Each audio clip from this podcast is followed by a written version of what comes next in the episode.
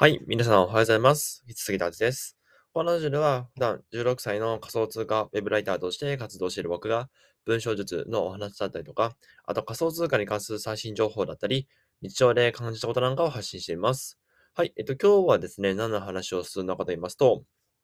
記事を早く書くコツっていう話をしようと思います。はい。で、えっと、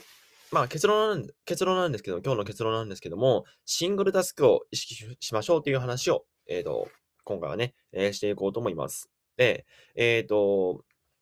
金曜日にですね、えっと、僕は、あのー、マクドで、えー、ずっとパソコン作業をしていたんですが、その時ですね、まあ、ちょうど案件の納期とか迫ってきたので、まあ、追い打ちをかけようかって感じで、えっ、ー、と、まあ、ザクザクとやっていたんですけども、えっ、と、そこでですね、えっ、と、どうやって執筆スピードを速めたらいいかなって、えー、思って、だから早めたいなと思ってたんですよね。あんまり時間がなかったんで。うん。で、あどうやって、なんどうやって、あのー早く記事書けるようにできないかなと、えー模索していてですね。で、そしたら、あの、鹿丸さんね、えっと、鹿丸さんっていう、えっと、今、エクステージ株式会社っていうね、えー会社を運営されてる代表の方であるんですが、えっと、鹿丸さんの YouTube でですね、えっと、ブログライティング、ブログライティング、えーなんかそういう YouTube 動画があったんですよ。で、えっと、その YouTube でですね、えー、執筆スピードを、まあ、高品質でなおかつ早く記事を書けるようになるコツっていうのをやってたんですね。で、こんな、そんな方法あんのと思って、えっ、と、見てみたんですよ。そしたらですね、まあ、そら早くなるよね っていう、まあそういう、えー、方法が、えっ、と、載っており、載ってあったので、えっ、と、今回はね、それをシェアしようと思います。はい。で、えっ、と、その YouTube で書かれていた内容っていうのが、えっと、シングルタスクを意識しましょうっていうのが、えっと、書かれてありました。で、えっと、どういうことかっていうと、例えばですね、えっと、記事を書く際には、えっと、まあ、キーワードをされますので、そのキーワードで、えっと、検索して、で、実際にその上位の記事とかを見てみて、えー、まあ、ある程度ね、そのペルソナとか記事構成とかを作って執筆。で、それで、えっ、と、いろいろ確認して、ワードプレス入稿して終わりっていう流れじゃないですか。基本的には。で、えっ、ー、と、そこの流れで、書く流れがあるわけですよね。ペルソナ作りもそうだし、あと、記事構成を作るのもそうだし、えー、執筆もそうだし。で、えっ、ー、と、書くのが遅い人、まあ、なんかあの、毎週ブログ上げれないなとか、えー、なんか全然記事構成と進まないなとかっていう方は、何を、何が原因なのかというと、マルチタスクをしているから、複数の作業を同時にやろうとするから、えー、執筆スピードが遅くなって、単価も上がっていかないんだよっていうことを言ったんですね。うん。で、まあ、えっと、ペルソナ設定とか記事構成作るとかありますけども、普通の人は、ペルソナを考えながら記事構成も考えて、記事構成考えながら記事も書くみたいな。だから、えっ、と、こう書いて、ずっと書いていて、あ、やっぱ記事構成こんな感じにしようかなって言って、この記事構成を書き書き直すとか、えー、他には、えっと、ペルソナを考えながら、ああ、記事構成こんな感じにした方がいいかな、みたいな感じで記事構成考えるとか、こういう、なんていうのかな、二つの作業を同時にやる。だから、先で言うと、ペルソナと、ペルソナ設定と、記事構成の作成。この二つの作業を同時にやっていましたよね。これが遅くなる原因だよってことを言ってたんですよ。うん。で、えっ、ー、と、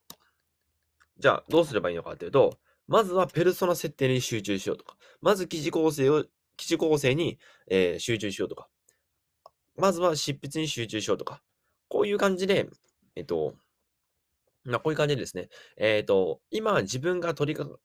まあ、えっと、取り掛かっている作業に一点集中、それだけに集中して、えっと、変えていくと、えっと、仕事がうまく、仕事が早くできますよっていうのが、えー、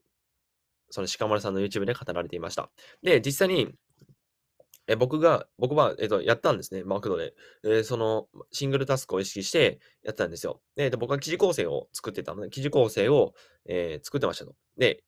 えっ、と、1時間ぐらいかかったんですけども、えっ、と、全部書き終わりましたね。うん。あの、普通だったらね、記事構成とか僕結構ダラダラ書くんで3時間ぐらいかかるんですけども、それが3分の1ぐらいまで縮小したんですよ。うん。ってことは、単純に単価3倍、単価っていうか、えっ、ー、と、稼げる金額が3倍になりますよね。えー、3倍の執筆スピードになるんだったら。うん。って感じで、あの、マルチタスクを今まで僕はしてたんですけども、そのなんか、記事書きながら記事構成のことを考えてたんですけども、えっ、ー、と、昨日、なんていうか、金曜日、えっ、と、記事構成のことで考えて、それずっと書いていたら、記事構成が全部完了したっていう、うん、そういう、えっと、まあ、僕のね、体験談がありまして。で、えー、その体験談をもとに、やっぱシングルタスク大事だよねっていうのを僕はツイッターでもね、えー、シェアしました。うん。で、えっ、ー、と、あ、これシングルタスクをするコツっていうか、あの、シングルタスクをするときに、まあ、いくつか僕はこれはいいいいんじゃないかっていうのを、えっ、ー、と、気づいたんですね。それは、似てることっていうのは同時にやっちゃった方がいいんだよっていう、そういう話ですね。うん。例えば、ペルソナ設定と記事構成作るって結構違うじゃないですか。この、あのペルソナ設定と記事構成って結構違いますよね。もっと言うと、記事構成作るのと執筆するっていうのは全然違いますよね、それは。あの、記事構成っていうのは、その執筆のルートじゃないですか。で、執筆っていうのは、その記事構成をもとに着々と書いていくものなんですよ。全く別の作業をしてますよね。うん。なんですけども、例えば、リサーチと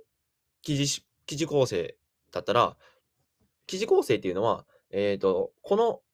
ここにはこういう見出しを作って、ここにはどういうことを書くのかっていうのが記事構成じゃないですか。で、リサーチっていうのは、その見出しに書かれてあることっていうのをどういう見出しに書かれてあることはどういうことなのかなっていうのを調べることじゃないですか。ってことは、リサーチをしながら記事構成作っていくと、結構早くできるんですよね。うん。だから、例えば、えっと、NFT の例で言うと、えっと、じゃあ、クリプトパンクスって一体どういうものなのかなっていうのを調べるときに、えっと、じゃあ、記事構成でクリプトパンクスとはって見出しがあるとするじゃないですか。で、じゃあ、クリプトパンクスとは、うん、どんなものなんだろうなってこれリサーチするじゃないですか。えー、で、えっ、ー、と、そしたら日本最、日本じゃないわ、世界、えー、世界で一番有名な NFT コレクションの、え、NFT コレクションが、え、パンケーキスアップですよ。こういうことが書かれていたら記事構成に落とし込めるじゃないですか。うん。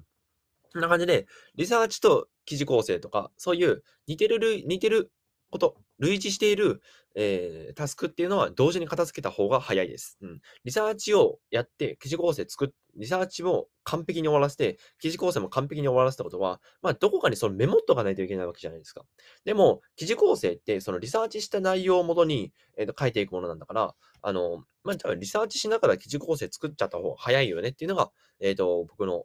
見解になります。うん。でですね、えっ、と、この類似タスクを同時に片付けるっていうのは、実はですね、えっ、と、僕が結構何回も紹介している、えっ、と、一点集中術っていう本に、えー、と書かれていることですね。うん。まあ、別にあの、その、あの、僕がね、そのマクドで作業していたときに、えっ、と、その、その本に書かれた内容を意識したわけではないんですけども、よく考えたらそういうふうに書かれてありました。類似タスクをあの、若干ニュアンスは違うんですけども、あの類似タスクを同時に片付けることによって、タスクとか早く終わり、終わりよっていうのが書かれてたんですよ。うん。で、まあだから、えっと、マルチタスクは基本的にダメです。マルチタスクは、ただただ脳の、脳を疲弊される、疲弊するだけなので、あの、絶対に、なんていうのか、あんまりやる、絶対にやるべきではないんですが、あの、似てることを、似てることをやる際には、まあ、マルチタスクいいんじゃないみたいな、まあ、そういうのが書かれてありました。うん。えなので、えっと、まあ、シングルタスクはそうなんですけど、似てることを同時にやる。もしくは似てることを同時にやるか、もう一点だけに集中するか。どっちかですよね。うん。そう。こんな感じで、えっと、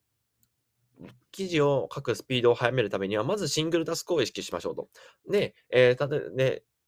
プラスアルファ、えー、リサーチとか、リサーチと記事構成の作成みたいな、そういう、えっと、似てることっていうのをちゃんと、似てることっていうのは同時にこなしていく。この2点を意識すれば、多分、めっちゃ高速で、えっ、と、記事を書けるようになると思いますので、えっ、と、ぜひこの方法を試してみてください。実際に僕は、えっ、と、早くなりました。はい。えー、じゃあ、えっ、と、そのですね、えっ、と、鹿丸さんの YouTube の、えっ、と、該当箇所、えっ、と、早く記事を、記事を早く書くコツっていう、その、えその内容が書かれて書かれてたというか、書かれて、その内容が喋、えー、っていた、えー、ところっていうのを、え、ー、と、この下のリンク貼っておきます。で、え、ー、と、一点集中術っていう本もね、え、ー、と、この下の概要欄に貼っておきますので、えっ、と、ぜひね、読んでみてください。え多分1500円くらいじゃなかったかな。あの、それでね、タスクとか結構早く終わるようになったら、収入とかもどんどん上がっていくと思うので、うん、その記事をその本を読んでですね、え、そのシングルタスクのことについて書かれているんですが、え、ー、と、その本を読んでシングルタスクを意識して、タスクどんどん早くなっていけば、ウェブライターとしてもね、あとブロガーとしても躍進していくと思いますので、え、ー、と、ぜひね、えっ、と、